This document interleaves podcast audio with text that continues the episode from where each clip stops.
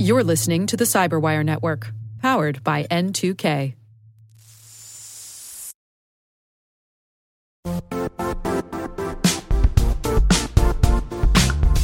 And now, a word from our sponsor, Zscaler, the leader in cloud security. Cyber attackers are using A I in creative ways to compromise users and breach organizations. In a security landscape where you must fight A I with A I, the best A I protection comes from having the best data. Zscaler has extended its Zero Trust architecture with powerful A I engines that are trained and tuned by five hundred trillion daily signals. Learn more about Zscaler Zero Trust plus A I to prevent ransomware and A I attacks. Experience your world secured. Visit zscaler.com slash zero trust AI.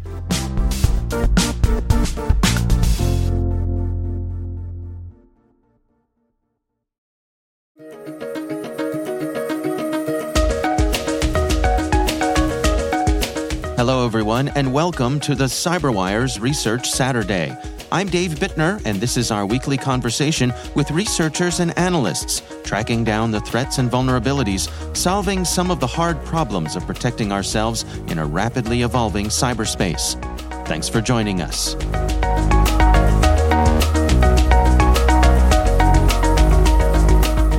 You know, anytime there's a major event, like you said, you know, the World Cup now, it could be, you know, the Olympics.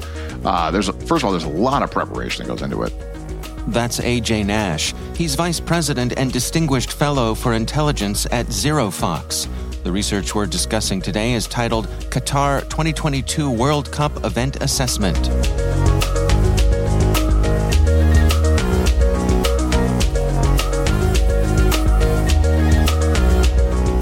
You know, uh, getting set up for this, everybody understands the threat is going to increase to these events, both physical security and, and cybersecurity. So there's a, there's a lot of Uh, build up to that, and and organizations tend to set up, you know, these large S O Cs, so these security operations centers, uh, bringing in lots of different government agencies, vendors uh, from around the world to to really set up. So a lot of preparation has gone into this prior to the event ever kicking off. I, I personally have been involved in some of the run up for a couple of Olympics. I've seen how that works out, um, and in doing that, there's a lot of prep work done to understand who are the likely threats, what are the likely tactics, techniques, and procedures, you know, as related to the technology. So there's a whole acquisition process that goes into that as well. What technology should we acquire?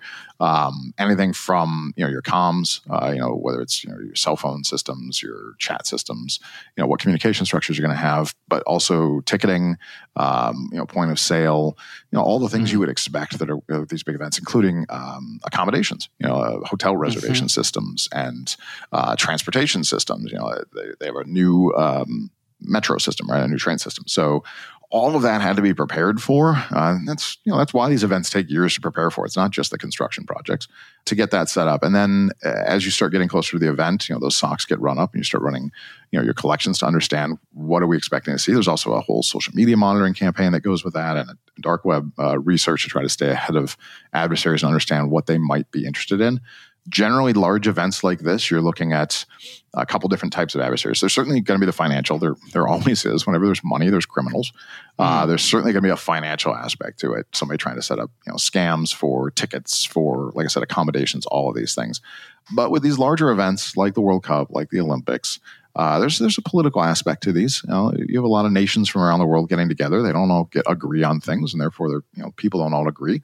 So there's there's almost always going to be some level of political concerns. You have to look for hacktivists. You have to look for terrorism, uh, you know, social activism, and and how that might play a role, um, protests and things like that. And then that's all overlaid on the laws of the nation, the host nation, right? So the, the laws, for instance, in Canada or the U S or Paris would be very different than the laws in Qatar on how those type of activities are going to be, you know, treated. So all of that, I'm I'm quite confident, uh, has gone on for, oh, since this was awarded ten years ago, but certainly for the last couple of years in building up um, that knowledge base and that uh, that level of, of comfort of what we should expect to see and, and what preparations are in place to uh, to account for it.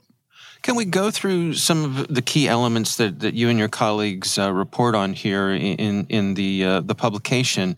Um, you know, some of the some of the real, I don't know, proximate things that that uh, that they're looking out for here. Yeah, I think we've and we've seen some of these things reported in the media, right? So um, you're looking for you know human rights activists. There's there's been a lot of discussion mm. there uh, in Qatar and, and their policies towards the L G B T Q community. Um, there was uh, a bit of an uproar, actually, uh, unrelated to that, but uh, Qatar at the last minute changed the policy on alcoholic beverages and where those were going to be located, and and so Budweiser, you know, had some issues with that because they were a sponsor. So you have to look for right. what you're going to see there in terms of responses. Are people going to, you know, have adverse responses physically, but also, you know, in cyber? Uh, anytime somebody's upset, it, it can trigger an event like that. I saw that some of the crowds were, the, the, I believe it was the Brits who were chanting, "We want beer," because there was there was no beer in the stadium. Exactly. Yeah, it was a last minute change. Qatar made a few changes at the end there that FIFA took some some grief for and had to make some public statements about, that people have been mm-hmm. upset about. You know, and, and really this entire event, there's been some controversy from the beginning when, when Qatar was first awarded World Cup. And so that's that's sort of plagued them along the way, and, and some you know whispers of of how they were able to acquire the World Cup. So any sort of right. changes like that at the last minute aren't aren't favorable to them. But some of the things we covered in the in the paper specifically, uh, certainly ticketing scams again uh, are are a big challenge. Uh, they are in any kind of event like this, and we have some examples of efforts you know to exploit folks uh, with that. Uh, some phishing campaigns that tied you know lures. Uh, the World Cup is again a major event, like any major event. Is a great lure when you get into phishing campaigns, whether it's, again, a sporting event, whether it's COVID, whether it's an election. Anytime there's something that captures the attention of the world, you can really bet on uh, somebody turning that into a phishing campaign. So we've se- certainly seen a jump in some phishing campaigns tied to COVID. Now we've seen them tied to, to FIFA Qatar twenty twenty-two, um, you know, fake campaigns to get free tickets, and you know things that have been tied to cryptocurrency, anything to try to, to steal people's money, of course, mm. um, has been available. Uh, social engineering always comes into play. You know, again, using things like fake fake lotteries, um, you know, counterfeit ticket sales have been tied to that too. So people are are targeting folks, you know, through social engineering campaigns. And again, the the lure is this event. You know, these tickets are expensive; they're hard to come by. Uh, mm-hmm. This is the world's largest sporting event. I'm pretty confident. I, it's between the yeah. Olympics, but I think this is the biggest one. So, uh, you know, it's a massively popular sport. So there's, again, that opportunity as people want something, whatever that want is, as that want grows, their caution shrinks. You know, so for instance, I know we've talked before about Black Friday events and scams with that. As you really right. want that hot thing, you talk yourself into believing things you know you shouldn't. Same thing will happen with something like a World Cup. So, so scams are on the rise as a result of that. Uh, and we covered some of that. Mobile app security, another piece uh, that came up here. You know, it's a requirement mm. for everybody eighteen and over uh, going to the Qatar uh, World Cup to download an you know, a couple of different apps. So that opens the door for concerns about. about monitoring. You know, are those apps, you know, going to be hacked? Are they being monitored? You know, what's the security that ties to that? And how does that tie back to, for uh, local authorities, if not, uh, you know, criminals and, and those who might want to do harm, right? So uh, we did touch a bit on that as well. I'm curious, you know, the to me, this really points out the importance of the collaboration between, say, the cyber teams and the physical security teams. How In a, when you have a big event like this, whether it's this or the Olympics, anything, a Super Bowl, uh, that that that flow of information uh, really has to be there. Yeah, one hundred percent. You know, uh, we talk regularly about this, the the connection, like you said, between the cyber and the physical world. These are these are so interrelated, um, and events like this really amplify that. You know, it's true in daily life. You know, I, I talk a lot with organizations about the need to have these fusion centers to understand that. Things that we see in cyberspace can be indicators of a physical event. We see planning, in fact. Uh, and things that are happening physically could be tied to a cyber event. A physical attack can be used as a distraction uh, while a cyber event goes on that's being unnoticed. Uh, so that's always been true, but uh, never more so when, than when you get into these large-scale events again, where you really have to do that. This is why these organizations set up these giant S O Cs, and they spend a lot of time and energy and money and, and really get the best resources in the world together to do these events, because you have a very small period of time to be as close to perfect as possible. And adversaries who want to do harm, again, the financial is there, but if, let's say you're uh, politically motivated and you want to do harm, this is the world's biggest stage for that, uh, and and folks are expected to protect against that. So there's the pressure is very high, uh, and you want to bring all of your resources together so that you're you're able to work together. If something's going on physically, you want to see what's going on in social media, what's being talked about, what's known, uh, mm. you know, what's suspected, what's being claimed. If something's happening in social media and there's discussions about you know frustrations about things. Are are people frustrated and you know venting, or are they planning to do something about it? Is there is there a tack that's coming with this? Um, mm-hmm. You know, and if bad things do happen, also being able to go back and look, you know, in the places you might expect to find you know, criminals talking about it. You know, so you can look for attribution, or you can look for if data was stolen, where it might have gone, or if money was stolen, you know, where it might have been transferred to, or crypto, or something like that. So, in daily life for large enterprises, certainly, I believe these should be fused together. The fusion cells are incredibly important. That cyber and physical work hand in hand on these things. Uh, when you're when you're stovepiped, uh, you're really not doing yourself uh, a bit of good, frankly.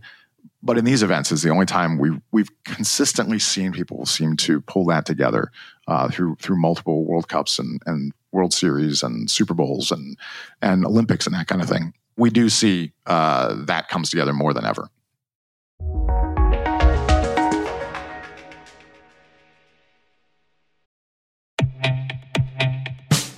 And now, a word from our sponsor, six sense. six sense provides award-winning cloud-based automated endpoint and vulnerability management solutions to streamline I T and security operations. With its advanced platform, businesses gain complete visibility and control over their infrastructure, reducing I T and security risks, and optimizing operational efficiency. With six sense, you'll get real-time alerts, risk-based vulnerability prioritization and remediations, and an intuitive automation and orchestration engine so you can focus on your core business goals, confident in the knowledge that your enterprise is secure, compliant, and running smoothly. To learn why enterprises choose six sense, visit six sense dot com.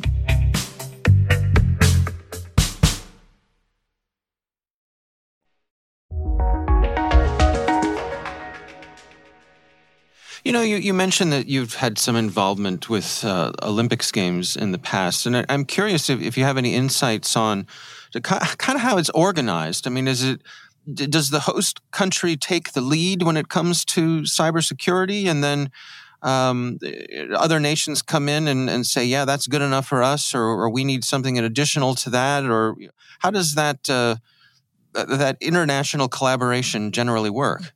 That's a, that's a good question. I, I can speak to the ones I've seen personally, so obviously I can't speak mm. to all of them. But in the ones I've seen personally and, and the run-up to that, so the host nation, uh, along with uh, the International Olympic Committee in this case, uh, worked together on this. So I, I have some experience uh, from Brazil Olympics and, and from the, uh, Japan, from Tokyo, mm. um, and how that was done. And it's it's intense. You know, there's there's good reason these Olympic events, uh, and I'm sure it's the same with the World Cup. I have to admit I haven't watched this, the run-up from the inside.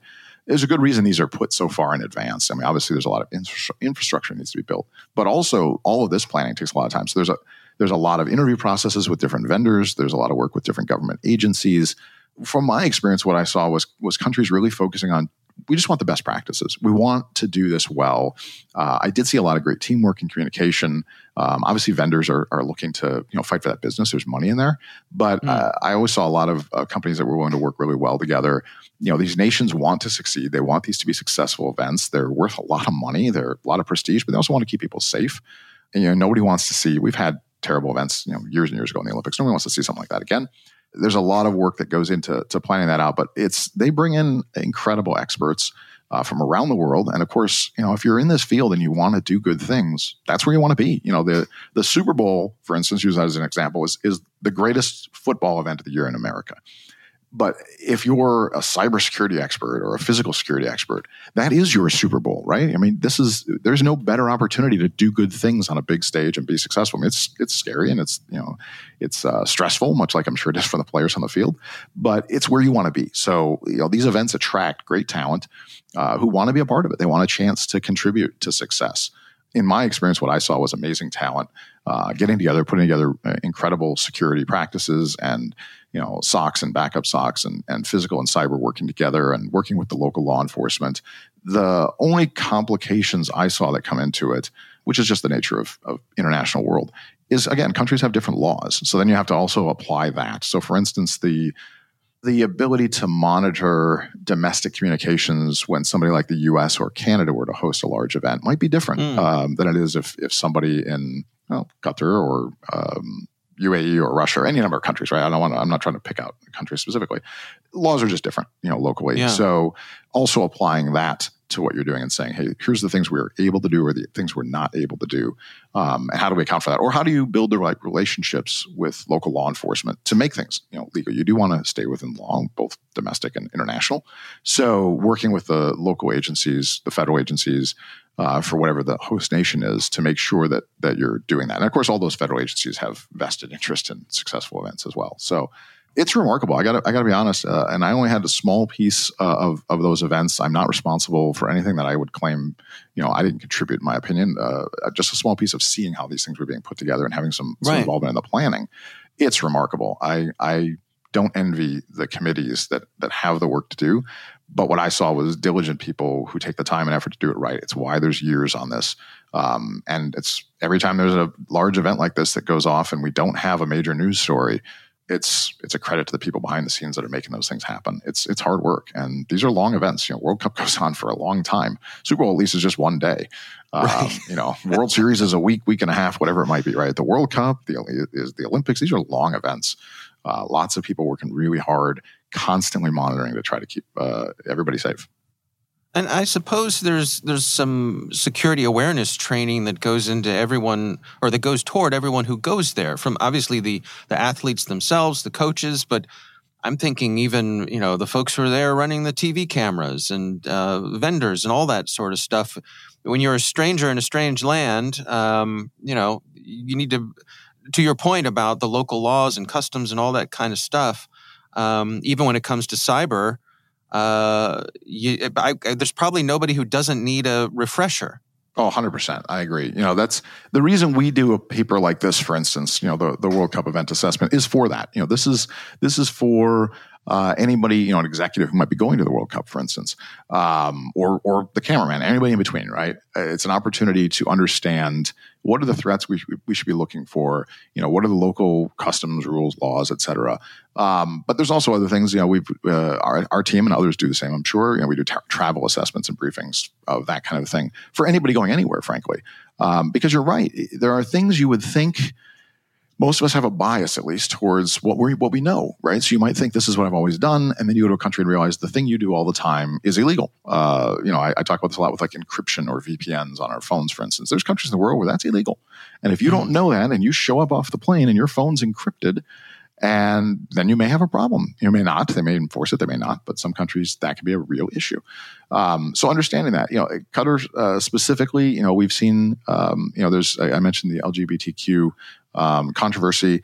Uh, you know, the country has different customs and, and rules uh, that go along with that. And, and folks have been protesting in some cases. And they're, I've seen reports of people surprised by the law enforcement reaction to yeah. the actions they've taken. And I'm not here to decide what's right or wrong. But we all need to understand whatever the domestic laws are. You can disagree with them. We all can. But if you're in a country and you break the law of that country, you've you've still got a problem. You know, the, the reality is, you know, you can't just say, well, I'm an, I'm an American and it's ille- it's legal in, in, you know, where I'm from. It doesn't matter. it's not it's not legal there. So, um, you know, I think people need to really have these opportunities, you know, products like this one or, or travel assessments or some other ones, you know, to be informed. And so most of the major Uh, you know, the sponsor uh, organizations, the the teams themselves, et cetera. Uh, as you said, yes, I think I think most have travel assessments and have briefings and are are given those opportunities to understand what you know the do's and don'ts are wherever you're going. I'm not sure the general population ne- necessarily uh, has enough of that though, um, and I think it would be good if if more did. So you know, so again, part of the reason we put products like this out uh, certainly is to help people who might be going to those events. You know, to to have an understanding of what you should be looking for. It's It's a it's a challenge. You know, a lot of people don't travel internationally uh, much, if at all. You know, for, for many people going to Qatar, this is probably their first international trip. Um, and if you're coming from a country that's not very similar, so not uh, probably a local neighbor, chances are very good that it's a culture shock. And there's a lot of things you you go into that country not knowing or understanding, um, right. and the results can be you know catastrophic for somebody you know personally. And folks who are always looking to take advantage of that. The confusion that comes from being away from home and being in a strange place where the customs aren't what you're used to. one hundred percent. Yeah, absolutely. And that can be anything as simple as um, you know, what somebody charges you for a taxi cab ride, right? We've all mm. probably been there at some point, or or tipping. You know, tipping is a custom that's different in other parts of the world. So as simple as that, uh, to more complex things, you know, that might relate to cybersecurity. Um, you know, when I attach to the local Wi-Fi, is that safe or not? Should I be using Wi-Fi uh, in this country or in this region? Uh, can I use a V P N? Is that legal or not? Uh, and you know, maybe it's not legal, but it's, you know, does this country actually enforce that law? Some do, and, and some don't, or, or mm-hmm. who they choose to enforce it against. You know, I, I talk a lot with the Middle East. You know, it's, it comes into play sometimes. Is listen, the definition of pornography is remarkably different from country to country. Um, you know, if you have a, a, a picture of some somebody who was just on a, a calendar that would have been considered a P G picture in the United States, it may not be uh, in a different culture. And mm-hmm. if that's the kind of thing you happen to have on your phone, that could be a problem for you. So, you know, what do you do about that? Make sure you know what content you have available to you, because your phone could be searched in certain countries, you know, versus others. So it's it's those kind of details that are really challenging for people who don't focus on this a lot or don't travel a lot. And, and again, we most of us see the world through our own lens, so we have our own bias, and that's not a compelling argument when you're someplace else in the world. You know, sometimes the State Department for the U S, you know, citizens, it can help us out, but sometimes it can't. Um, you know, I, Brittany Griner, I guess, would be the best current example, famously, that yeah. people are aware of now. You know, these are these are challenging uh, things. So again, reports like this, I think, are, are vital uh, for people to have an opportunity to read them and and go in with some knowledge. And if you're not going to do this, um, you know, for the local, you know, for average citizens, listen, the State Department puts out travel assessments. There's other agencies that do as well. Um, I think it's very important. I'm I'm thankful that we have a great team that puts these uh, kind of reports together for folks on assessments for specific large events. Uh, you know, I think you know the G twenty is another one we've been known to do, um, but also the ability to provide companies with travel assessments specific to their needs. Hey, I've got an executive going to you know this country next month. Can you tell us everything we need to know? Those kind of things. You know, I'm glad we have a great team that does that. I'm sure it keeps a lot of people safe. Yeah, it's definitely a report worth checking out. I mean, even if you're not heading to the World Cup, uh, anybody who travels or or we work with people who do, it's just, I, I enjoy reading these sorts of things because it, it kind of opens my mind up to a lot of what ifs that I that I probably don't consider in my day to day. And, uh, you know, that kind of intellectual stimulation, I, I think, is always worthwhile. So hats off to you and the team for coming up with this. Yeah, thanks. I, I again, my team; these guys are great. Like, I, nothing but credit goes to them. I'm I'm thankful to work with with brilliant people that care about keeping the world a safer place. So I'm I'm excited to talk about them all day long. These guys do uh, amazing work, uh, and I'm I'm thankful to have the chance to chat with you guys. Hopefully, we can help some folks.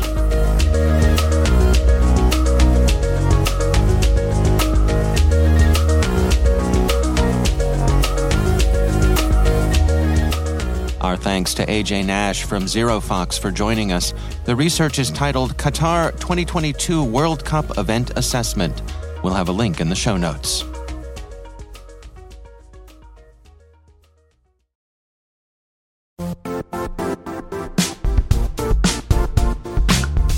Don't struggle to align your organization's cybersecurity with business risk. Get the only solution that goes beyond reacting to threats with vulnerability and risk monitoring. You need the next evolution of M D R, and only Critical Start delivers it. Critical Start doesn't just monitor and respond to threats. They put you in control by detecting suspicious activities, quickly responding to contain threats, and identifying your most critical assets and protecting them against vulnerabilities and exposures. With continuous visibility, expert guidance, and measurable risk reduction, Critical Start has redefined what it means to manage cyber risk. Demonstrate provable security maturity to your leadership while positioning your program to achieve the greatest risk reduction per dollar spent. Stop fearing risk and start managing it with Critical Start. Visit critical start dot com and request a demo today. That's critical start dot com.